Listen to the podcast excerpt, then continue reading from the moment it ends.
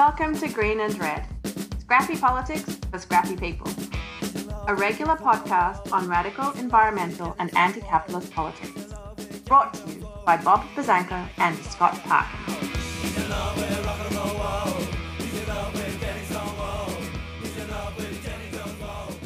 Hi, this is Bob Buzzanco, co-host of the Green and Red podcast. Uh, Scott has a commitment today, but uh, we wanted to get on as soon as possible uh, to talk to our guest here, who has been in the news lately and uh, has been doing some really important work for, for quite a long time. Uh, today, we're talking with Jodie Evans, who uh, we've had on before, who is a co-founder and activist in Code Pink. but today, we're going to be we'll be talking about that a bit, but we'll also be talking because I think it was three weeks ago the New York Times had this breathless piece about uh, these American groups which are doing propaganda work for the People's Republic of China government. And it featured Jodie and her partner. Uh, is it Roy Neville Singham or Neville yes. Roy Singham? I'm sorry yeah. about that. I wrote it down. And um, but it also talked about Code It talked about Tricontinental and other groups too. And it's uh, really kind of a classic Cold War McCarthyite hit piece where you know uh, the New York Times has this breathless uh, expose. You know, uh, it unraveled a financial network that stretches from Chicago to Shanghai and uses American nonprofits to push Chinese talking points worldwide. I mean, that's like something like the Voice of America would have said it in 1951, right? Um, and it talks a lot about uh, one of the groups that you're associated with. I don't know if you're founder of it or not, No Cold War, and uh, and then other groups as well. So let's just get started by saying um, the article is basically implying in these very kind of sketchy ways that your groups, groups that you and and and Neville Roy Singham are associated with, are taking all this money from the People's Republic of China to essentially, I don't know what, do dirty deeds here at home. So um, I guess first you want to talk about these groups and any relationship they have, just to, so let people know what's really going on here. Well, you know, what's really going on is is to be able to take what the goal of this campaign was and it's been made very personal so people can actually see it better. You know, when I started this campaign China is not our enemy, I started it because I saw the propaganda. I saw the pattern of what takes us to war.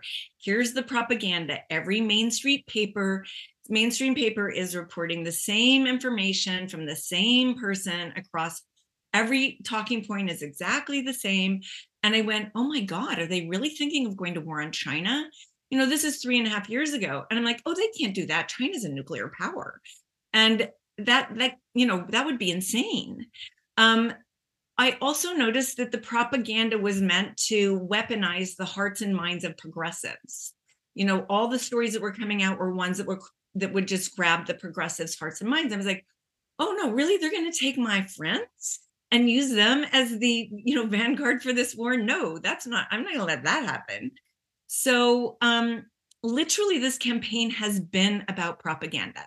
So to be then in the most ironical way used as propaganda for the propaganda has been quite fascinating because you know it's all lies um it's all distortion and innuendo and embarrassed i mean actually when i finished reading it because it was just so stupid i felt more sorry for the reporters who had kind of destroyed themselves threw themselves on the on the sword of the empire for this really horrible article that was you know mccarthyism so clearly so clearly a witch hunt. Uh, you know, the, when you saw how people would read it and what they would call it, it was just obvious on its face.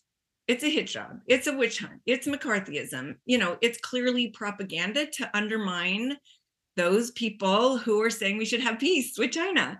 God forbid. You know, it's no different than what happens when we say we should have peace because we need diplomacy in Ukraine. They call us Putin lovers. You know, yeah. it's just the same We've we've gotten plenty of that too. But this was clearly coming from the government. Um, the questions that we got were clearly written. You know, it wasn't journalism. It was yeah. an attack piece from the minute it started.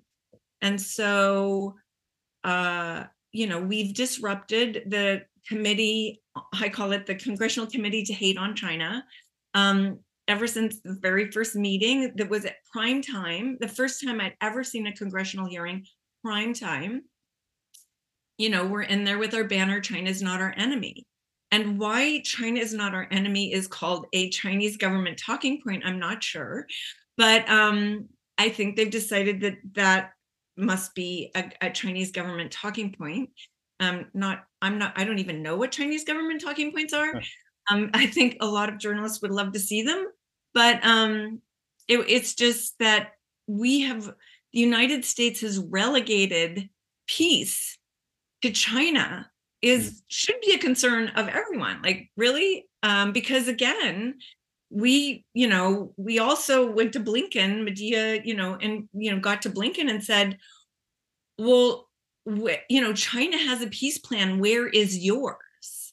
So it's not our fault that china is leading on peace because we're peace activists you know our whole lives me for you know since 1968 medea since 1968 that's what we've been doing with our lives. But now all of a sudden, peace is un-American and it belongs to these other countries.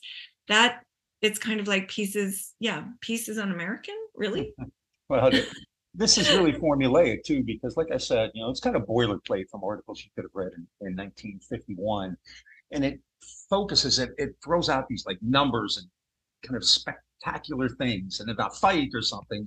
And then it dies. It doesn't really go back to it. At one point, you know, they talked about hundreds of millions of dollars and uh, this and that. But then when they actually talk about something, at one point they mentioned a $1.4 million donation over the course of five years or something like that. So even when they throw this spectacular stuff out that's supposed to get you all upset, it just fizzles. There's there's nothing there with it, which is really so basically, and, and we've had you on before actually talking about China. And this is the part that I think is is really most outrageous. It's, you know, essentially we're advocating for a, a, real toning down of these these temperatures here. And what strikes me is, you know, who says the same thing you're saying? Mark Milley, the chair of the Joint Chiefs of Staff, who said we need to ratchet down this rhetoric on China. We don't need a war there, right? So I don't know if they're coming after him next, but just in general, I mean. Well, I mean, Kissinger was just sitting next to yeah, Xi. Kissinger was just like, with right? I, and, I don't know. This, this is kind of a silly thing, and it's something I've grappled with my whole life. Like, how do you deal with a, a political society that immediately says you're a socialist, you're a Marxist, you're a radical, whatever, for simply saying, you know, like I get this, like you, you know, when I talk about Ukraine, man, I'm just that I call them the NATO left. You know, these people who call themselves socialists, but they they're all down with NATO. They want to get rid of the government of Cuba. They want to double down in Ukraine, and they hate Iran and they hate all the victims of American empire, right? I mean, have you had much run in? One thing that whenever stuff like this happens, and with the McCarthy period, that always intrigues me is how other people who would call themselves on the left respond to it. And I know I did see just on social media, and I don't want to make too much of that. When that article came out, there were a lot of, I guess, kind of liberal types who were very upset about it. And it did imply in the article that there were people who they were talking to who worked with some of these groups. And what generally kind of response have you gotten from not from the state or from the New York Times, but from people who normally would be more or less allies. Oh, just tons of support. Um, I would say that Saturday, I, I, kind of joked that it was better than my birthday because oh. I got so much love and support. Oh, good. And, and also, you know, when I say that kind of we were used as fodder for the thing of the campaign, what was interesting is a lot of my liberal friends said, Oh my God, you were right you know the new the new york times did this you know it made it actually made people that i've been trying to convince about the new york times being propaganda go oh whoa. Um so you know especially people that know me it was no you know so that was when it's someone who knows me it's so clearly lies and propaganda. But um also you know that lots of articles have been written fair came right out uh, you know and yeah, I, I have read that and then we launched a campaign the next day because it's like what do, what do i do when i'm attacked well um, and people are being stupid is just like we go into action and so the yeah. action was what's um, what's the campaign and so it's it's called mccarthyism and back to is back together we can stop it yeah. and so we pulled together a coalition of groups and um it you know like about 25 groups and the next day put it out and and lots of signers you know Abby Martin, Ben Cohen, Ben Norton. Um, Green Red Podcast signed it. Yeah, you guys, you know, so it's like a, a, a, a wide variety of people across the spectrum because I think you you know some of the one of the things i look at about this is like wow it united um, the left in a way we haven't really been united because of the fracturing of the ukraine war it gave us something really to come together about which what felt very good to a lot of people. And also you know code pink from the very beginning. You know i lived in los angeles. I heard you know bush talking about a war in an innocent country iraq and i just put myself on a plane and flew and got with medea and we started you know code pink. Not as an organization but saying code pink outside the white house when he was using the color coded alerts to frighten the american people into war so always who we are at code pink is seeing smoke and saying smoke before it's fire and tr- to stop the fire so, no different in this is like that's smoke. You know, we can take it lightly, but it's actual smoke. And that will come for everyone if we don't talk about it right now. That becomes a fire.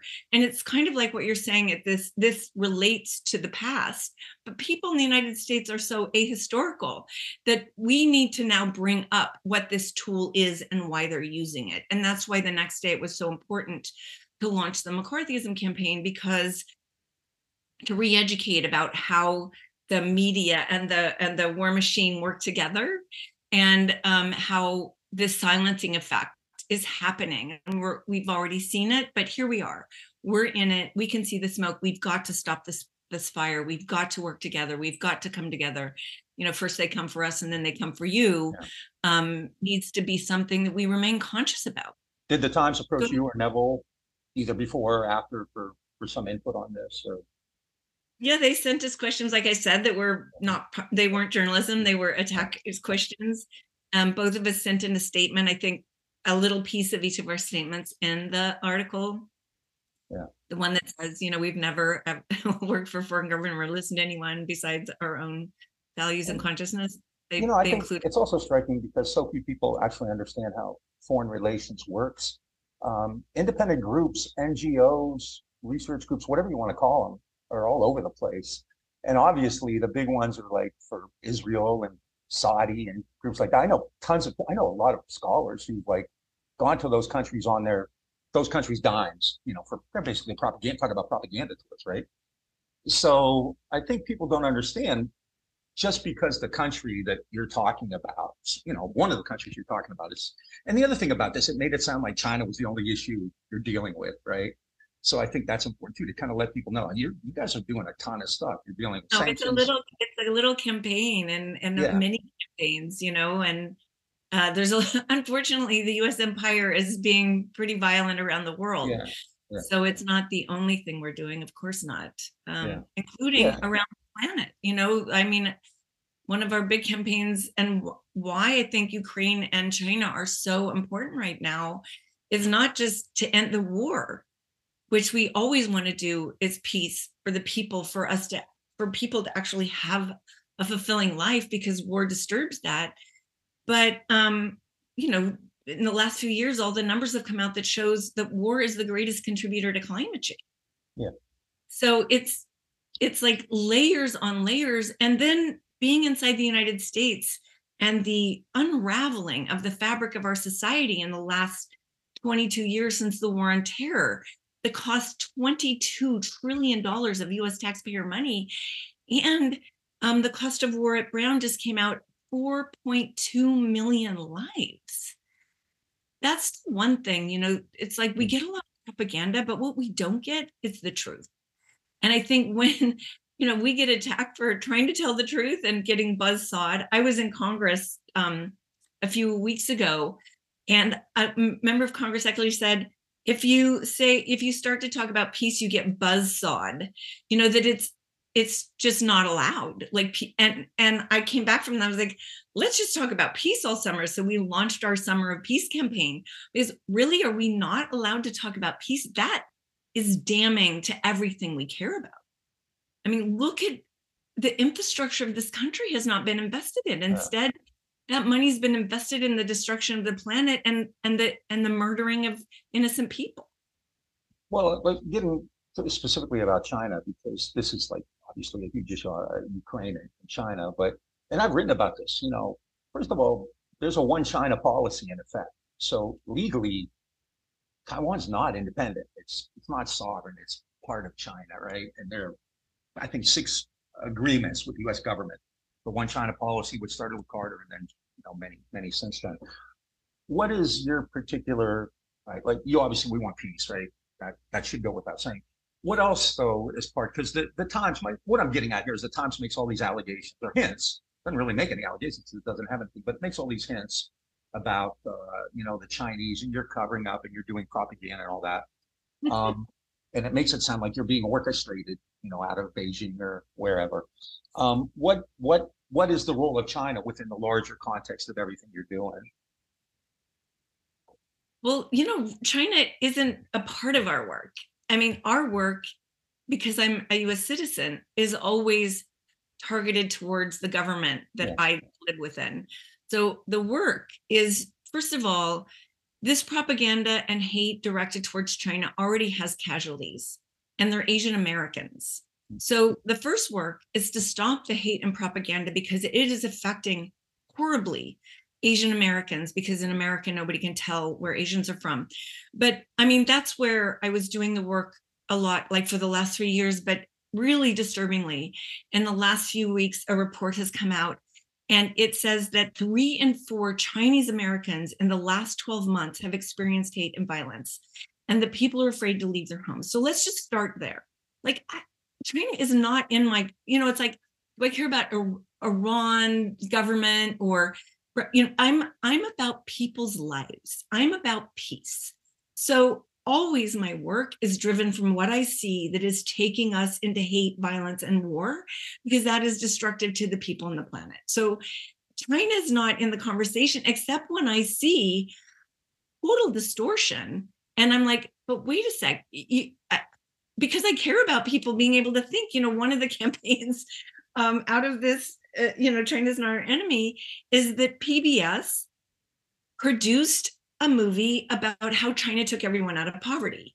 It was made by a Wall Street banker and Emmy award winning American filmmaker. They went and shot it. They came home, they edited it. PBS loved it. They they produced it. They put it on the air and people made them take it down because it made Beijing look too good. So if I care about American citizens and they're not allowed to think critically around a country of 1.4 billion people. If they can't know that country because to know it might be to love some part of it, that is crazy. I mean, that's not that's not how I would want first of all, you know, my kids, my grandkids, the people I love, which therefore is everyone. Why would I want them to live in such a distorted, dark view of China? I mean, every country is complex and it's got its dark sides and its light sides and its beauty and basically every country is about its people and the governments are you know messed up on steroids um, so you know to not be i'm you know one of the things when i say the casualties are asian americans one of the things in the last year that's been really painful is all these very young um, asian americans that have been coming to me and saying i feel crazy i'm um, American and my culture is Chinese. And this is really disturbing. They are disturbed. And I just um, did an interview with a young woman who talked about the fear of being able to go out, who talked about how hard um, their their their lives are right now, and also shared the pain of how proud she is of her country. Like can you imagine being from a country that took itself from the poorest country in 1970 to you know neck and neck with the united states economy? But not it's not about neck and neck with the united states economy. For her she her mom knew her grandmother who had bound feet. And you know for her to be who she is in relationship to that in time is profound or to have a you know everyone get out of poverty or to have the air in in Beijing and Shanghai so clean. I mean, to be to have a country where change happens so fast you can't keep up with it, like from one year to the next, it's a different place. Um, and to be proud of that, or to be proud of the intelligence that's driving innovation right now and being at the cutting edge of that, that you can't be proud of that because the United States is driving hate and wants to go to war on you. That's messed up the according to the, the Times again, um, the groups you're associated with, because they're very vague, not really sure if they ever have any like specific stuff that they're saying, but you know, it said that you've met with congressional aides, you've trained politicians, including in, in South Africa, and you've organized protests. Now, I've met with congressional aides. A lot of people I know have trained politicians abroad and activists, and I've organized protests. So what, like when you read that, what are what do you what are they saying, and like what do you think about you know kind of how they're trying to pinprick this stuff and turn it into something you know salacious i mean there's nothing there so I, yeah. I don't i don't actually think about it i just think wow that was a stretch um um you really had to go low to try to scratch at me you know you you're you're nowhere near reality doesn't that I mean, say something about you know, americans though because they'll hear like they met with congressional aides they trained and you know there's kind of a, a oh no a gasp that, that happens it's happening every day groups on the left don't have anywhere near the firepower or funding, as you know, that the, the state well, does. Our budget is under a million dollars a year. Yeah. I mean, we're funded by 30,000 donors. Yeah. Um, so, and peace is not funded by anyone. So that's, it doesn't even show up on the what you could fund list. And as you said earlier, it's like groups like AIPAC that yeah. haven't filed FARA, who are clearly arms of the Israeli government. Yeah, there's nothing so comparative it's. It's nothing we close. I, yeah. it's you know, you're asking me, it's like I don't think about it because it doesn't have any relationship to reality. So I'm working on peace. I am not going to waste my time thinking about something that has absolutely no relationship with reality. It's actually insulting to all of us. Uh, you know, I was talking to Vijay from Tricontinental Institute, who's also mentioned in the article. And um, I was saying, you know, like really the new york times is going to say a feminist who's been doing this her whole life who anybody who knows doesn't listen to anyone including her husband. Who's going to even think that? And he's like you know he said the same like really someone's going to believe vijay prashad is listening to a government? You know it's it's insulting to every one of those voices that is no Cold War. If you look at the collective that is no Cold War, that yes, Code Pink is part of, but every single one of those voices is a profound, you know, voice that has been for peace for decades of their lives. They are intellectuals, they are movement leaders. Um, it's the, the People's Forum. I mean, that those are young black and brown leaders of grassroots organizations they're listening to another government? No they're they're they each one of these things code pink tricontinental no cold war the people's forum they arise out of a set of values. And i mean i think that's what made it easy for all of us that we're all rooted in values. So you know for us that's just looking at people who were used by power that weren't rooted in a set of values, including even just the value of journalism and truth.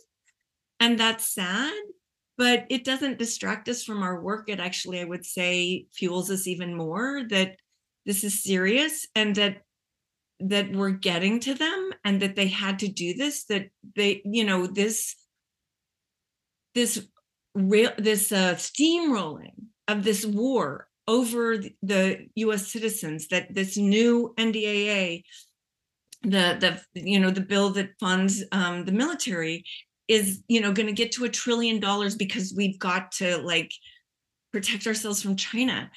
The even the conversation that says China is doing anything to the United States when the United States has 250 bases surrounding China and China has no bases. China has one base outside of China. It's in Djibouti, Djibouti. which yeah. United United States asked them to do to be a joint cooperation um, with the um, pirates. But what we need with China and what this campaign has been about is we need cooperation. We need cooperation. At this at this moment in history, when we're especially after this summer of death and destruction and fires and floods we need more than anything cooperation on AI, on, I mean, which AI like could just destroy humanity itself. Eh, but then you've got climate change. Um, and that instead of like cooperating on climate change, that you're instead playing with fire of another nuclear power is unconscionable. It's a crime.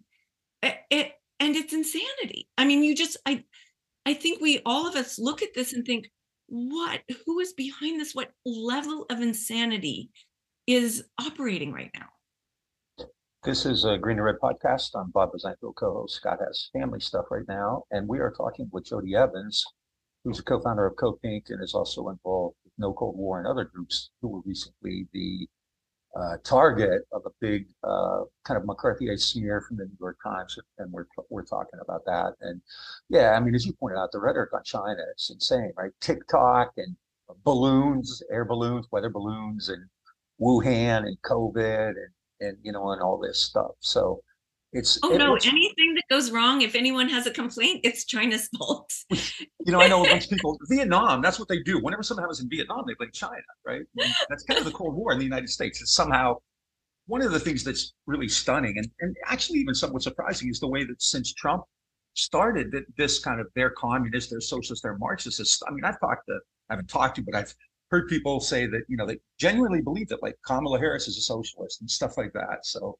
we're in this bizarre political, and that makes me wonder, like, because when you look at again what they actually said, for instance, with Code Pink, I think they said that Code Pink has received 1.4 million dollars since 2014. That's that's 140 thousand dollars a year. I don't know, like, if that's supposed to shock you, but like, that's hard to live on, you know. So, what is it that takes like groups like you, you guys who are really in the big picture? And I don't mean this as a criticism, but you're not that big, right? And we're certainly no one on the left is that influential, right? No one really no one, not that many people in power listening to us. So why would they pluck this and obviously spend a lot of time? They assign reporters to it. Like why, like why would groups like yours be so important that they would spend this energy and this time and this money to infiltrate you, which is basically what they've done, right? And um, and I don't mean to, I don't know if they have like moles inside, but my point is, you know, they're trying to get at your inner workings I mean, why would they do that? What I mean, have did you have any inkling that, that you guys were on the radar like that or no? Um, I think that, you know, like I said, we've disrupted this hate China committee since the very beginning and not letting it get away with hate. And that's we're not going to let it happen and we're not going to back down. This isn't going to back us down. Um, this is serious. I mean, for for us, this is super serious, and it seems for them hating China just is like the top of the list. Yeah. And it's not okay. And we're yeah. not going to shut up. And I mean, I think it ref- it exposes um, a fragility um, that the empire is feeling right now. Um, it's a fragile empire. It's it's fragile internally. It's fragile externally. You know, we just saw with BRICS um, that you know people if you think back to the iraq war when they were able to blackmail everyone into the coalition of the willing well we're a long way from that. So if we look at the last 22 years and the amount of money and the amount of lives well let's look at the global south. You know a little bit that pivot kind of happened with the ukraine war where all these wars on black and brown people have been okay that you know that the empire has been destroying and killing and raping and pillaging um, until you get to ukraine and and that became you know all of a sudden like whoa. And so now you have the global south you know understanding the level of violence and oppression and extraction that they're experiencing and them coming together to try to find out something else to do together so I think it exposes the fragility of the empire right now. It's a fragile space. Now, that's a worrisome thought, um, not a pleasant thought, because it also has all the money and all the weapons. So it's it's a it's a very scary thought. But I think that um, I guess because I'm an activist, whenever I see these things, when I you know how do i address climate change? How do i address war? I like just put my i go into action and do everything that i personally can do to affect that. And so that's what we do at code pink. It's like like i said when there's smoke let's try to stop the fire. And that's what we do. But i would say that it's a very worrisome thing that the US empire is dipping so low as McCarthyism, which was shameful. I mean, we look back at that, right? Historically, and we're ashamed of that. We're ashamed of how we tr- we treated. a lot of Trump's people are now praising McCarthy, so he's making a renaissance. yeah, but you know, um, uh, um, that's because we've decided that you know wanting equality for all seems to yeah. not you know isn't where their values are, and like yeah. okay, that's their values but I would assume that most people in the United States have a value of life, liberty, and the pursuit of happiness, which is peace. Um, if without peace, there's no pursuit of happiness. Um, so, you know, it's a time of a fragile empire and they're behaving poorly. Um, you know, one thing that I think is important the, is blood on their hands in Ukraine.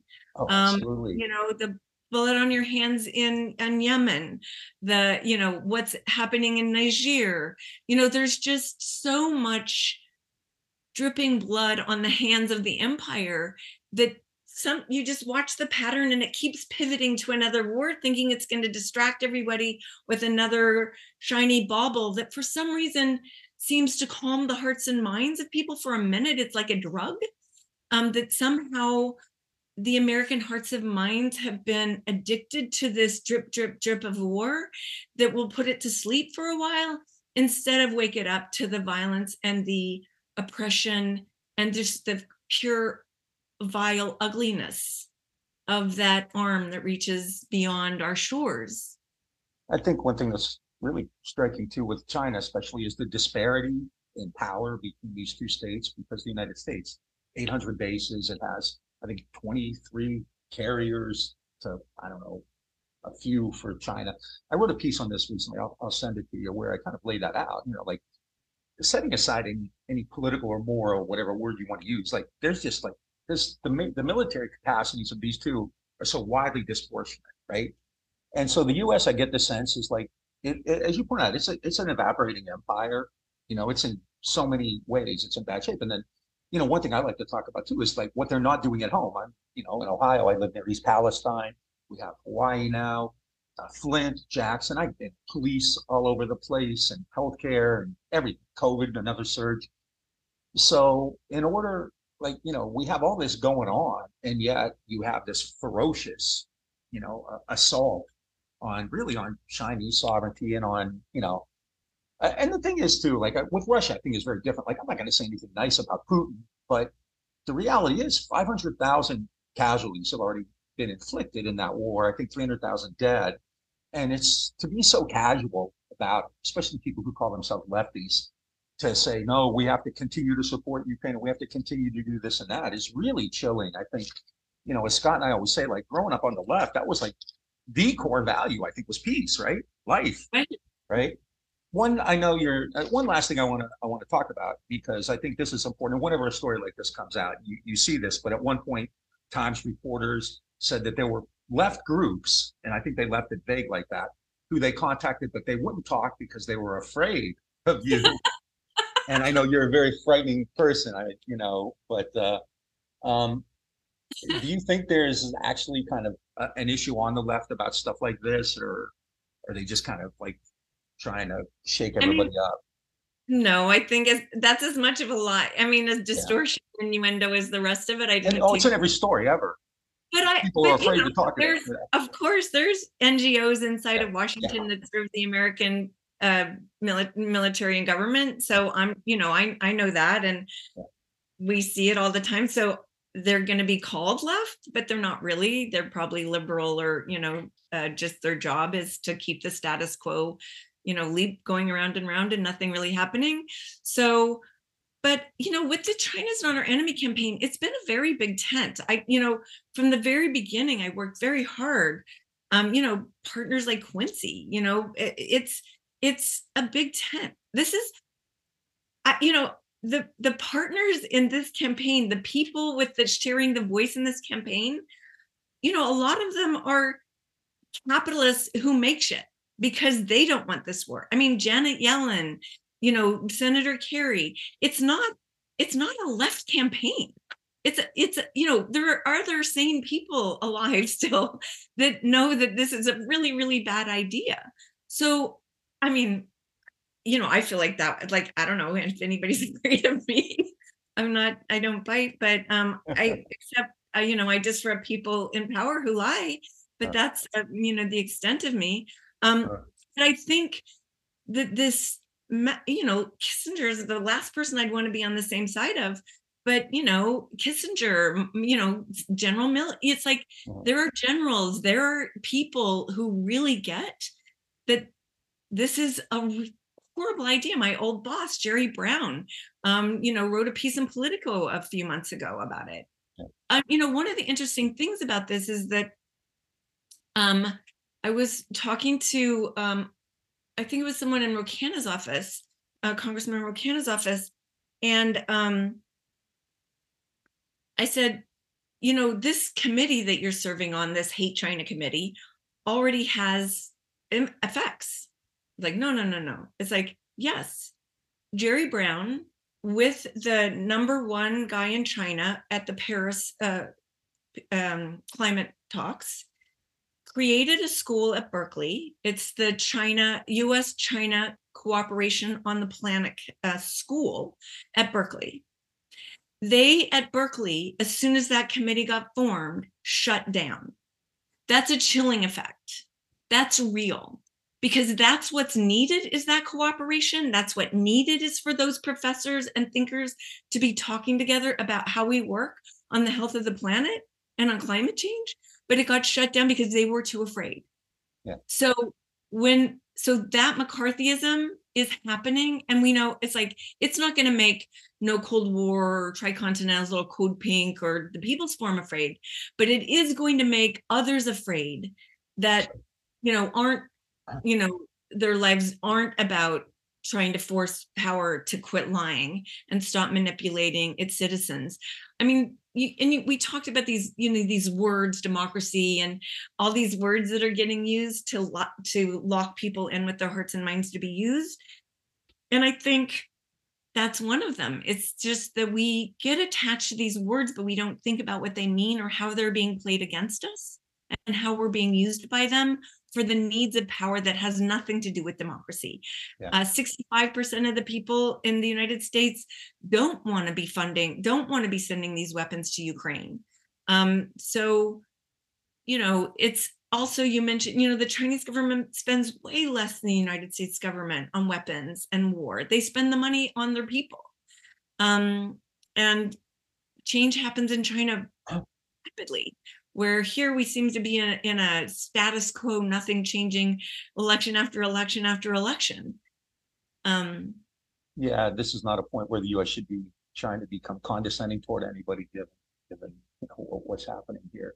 And I think it's really important what you pointed out too, because this is something we Scott and I talk about all the time. um, there's a great, there's a big diversity among the ruling class, really, because you have Milley, uh, the Council on Foreign Relations has had articles in foreign on foreign policy, uh, the Journal of Foreign Relations. They both had articles questioning this. I've seen the Wall Street Journal have op-eds in there. So, you know, they they're pretending they're going after smallest groups and saying these are a bunch of radical socialists.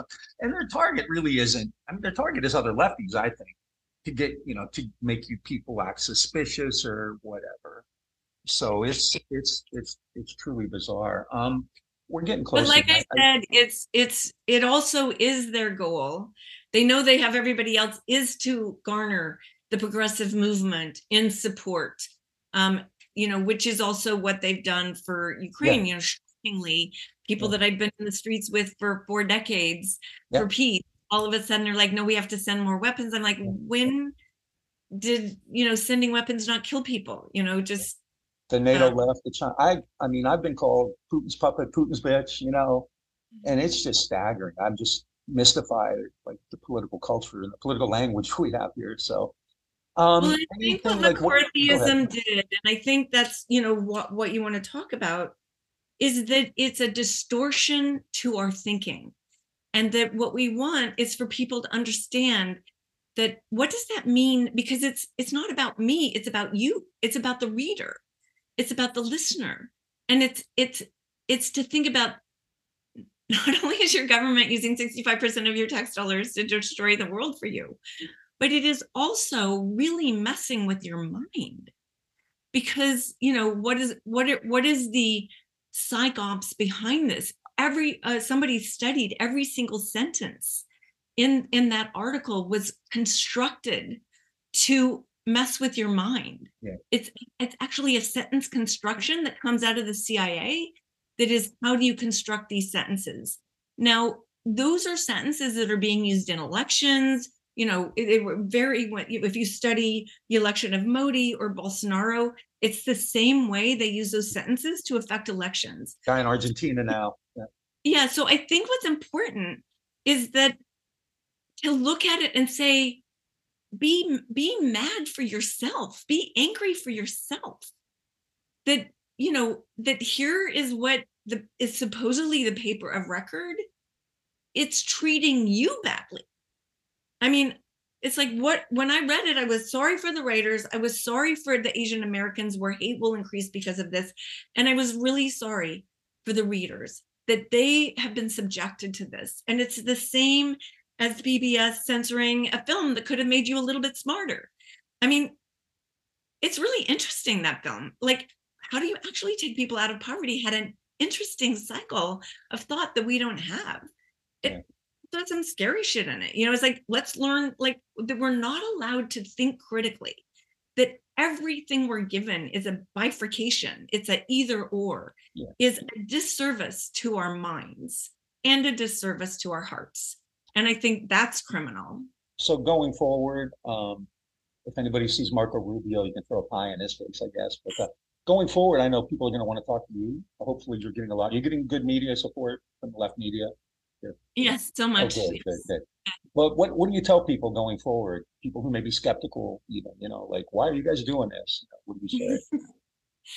uh, I, you know, we just say, of course, we don't listen to the Chinese government. Um, I don't even know what its talking points are or what its propaganda is, so I wouldn't even know how to do it if a Chinese talking point is about peace, then I'm sorry for the United States for giving up the word peace to China. Yeah. Um, I didn't. I I missed that. They've always done that throughout the McCarthy Cold War period, right? Peace becomes a, a, a subversive word or subversive goal. You know? yeah, I mean, W. E. Du Bois got you know kicked out of the country. He he yeah. for um, he had a peace organization that was saying no to nuclear war and, you know, had to go live the rest of his life in Ghana. So we know this country will do that. Yeah. Um, you know, and the other thing that was brought up is the the Uyghurs. And here we are, Code Pink, an organization that has spent the last 22 years of its existence protecting the lives and human rights of Muslims in Iran, in Iraq, in Palestine, in Yemen, you know, in Syria, in Afghanistan. It's like really what our work has been focused on. To say that we don't care about the human rights of Uyghurs just is insane. Yes, we care about the human rights of Uyghurs and we care that you are using Uyghurs as a weapon to take us to war on China. That's not a good that's not going to help the human rights of Uyghurs since the first casualty of um, is is truth hmm. and the second casualty is human rights. So for all of human rights, we have to end war, but certainly it's not going to help the human rights of the Uyghurs.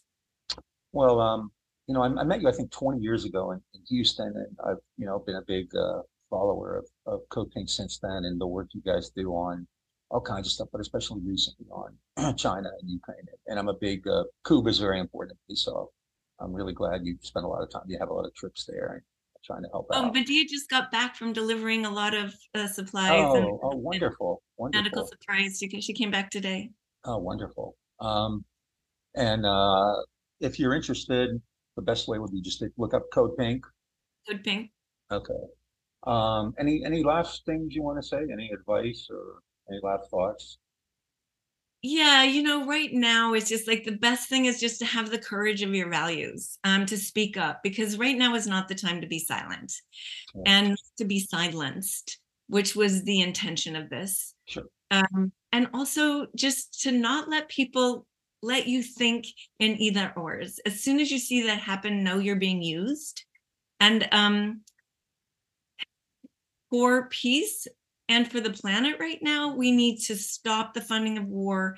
Any preparation for war is war.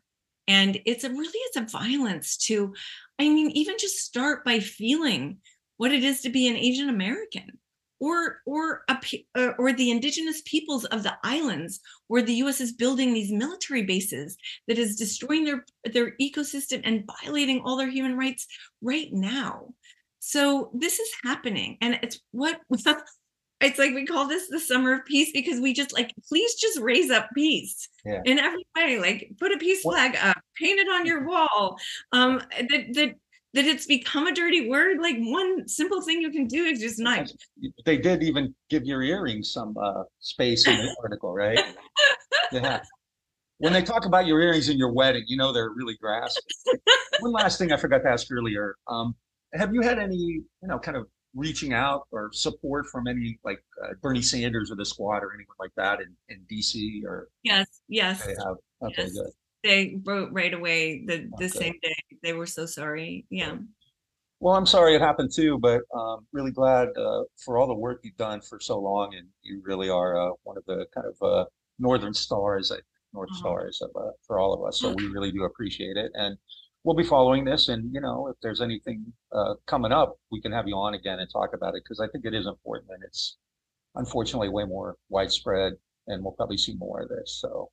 Well i'd love to introduce you to some of the chinese voices. I mean oh, because be I, yeah. what i feel is that i that they did what they do is they dehumanize us. Yeah. and this campaign is all just about humanizing. And there are so many young young Chinese Americans that are really going through a disturbing place. And I feel like if citizens of the United States understood what them allowing this to happen is doing to people right now, yeah. it's like you don't even. Ha- I would love you to care about the 1.4 billion people in China or the rest of Asia because Malaysia, Vietnam, you know, like everything around China, don't you think they feel anxiety? Korea, it's it's that this talk is not cheap.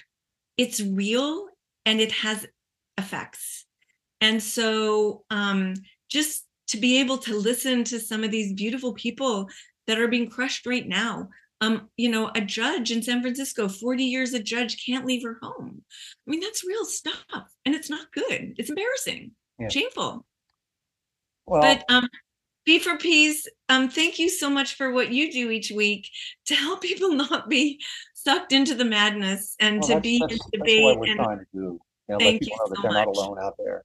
Yeah. Yes, thank so, you. That's that's what we all need to be doing. What you're doing yeah. is what everyone needs to do. Have the conversations. Well, thank you. This is a Green and Red podcast. So if you're watching on YouTube, make sure you subscribe and like it. And same with the podcast platforms. And we're on Instagram and Twitter and Facebook. And Scott always does these pitches, so I'm I'm kind of sketchy at it. And then we are at greenandredpodcast.org, and you can go there. If you want to donate, there's a button. It says support. We're also on Patreon, so we can do all that stuff. So if you like what we're doing here and you want to send a few dimes this way, a little bit extra money, whether it uh, folds or jingles, uh, we would be glad to take it. Um, we we operate on less than a shoestring here, so uh, we do appreciate all the support we get in it gives us the chance to talk to people like Jodie Evans who are really doing like exemplary work out there. So thank you very much. And uh, uh, the rest of you, make sure you uh, follow us and we'll see you again soon.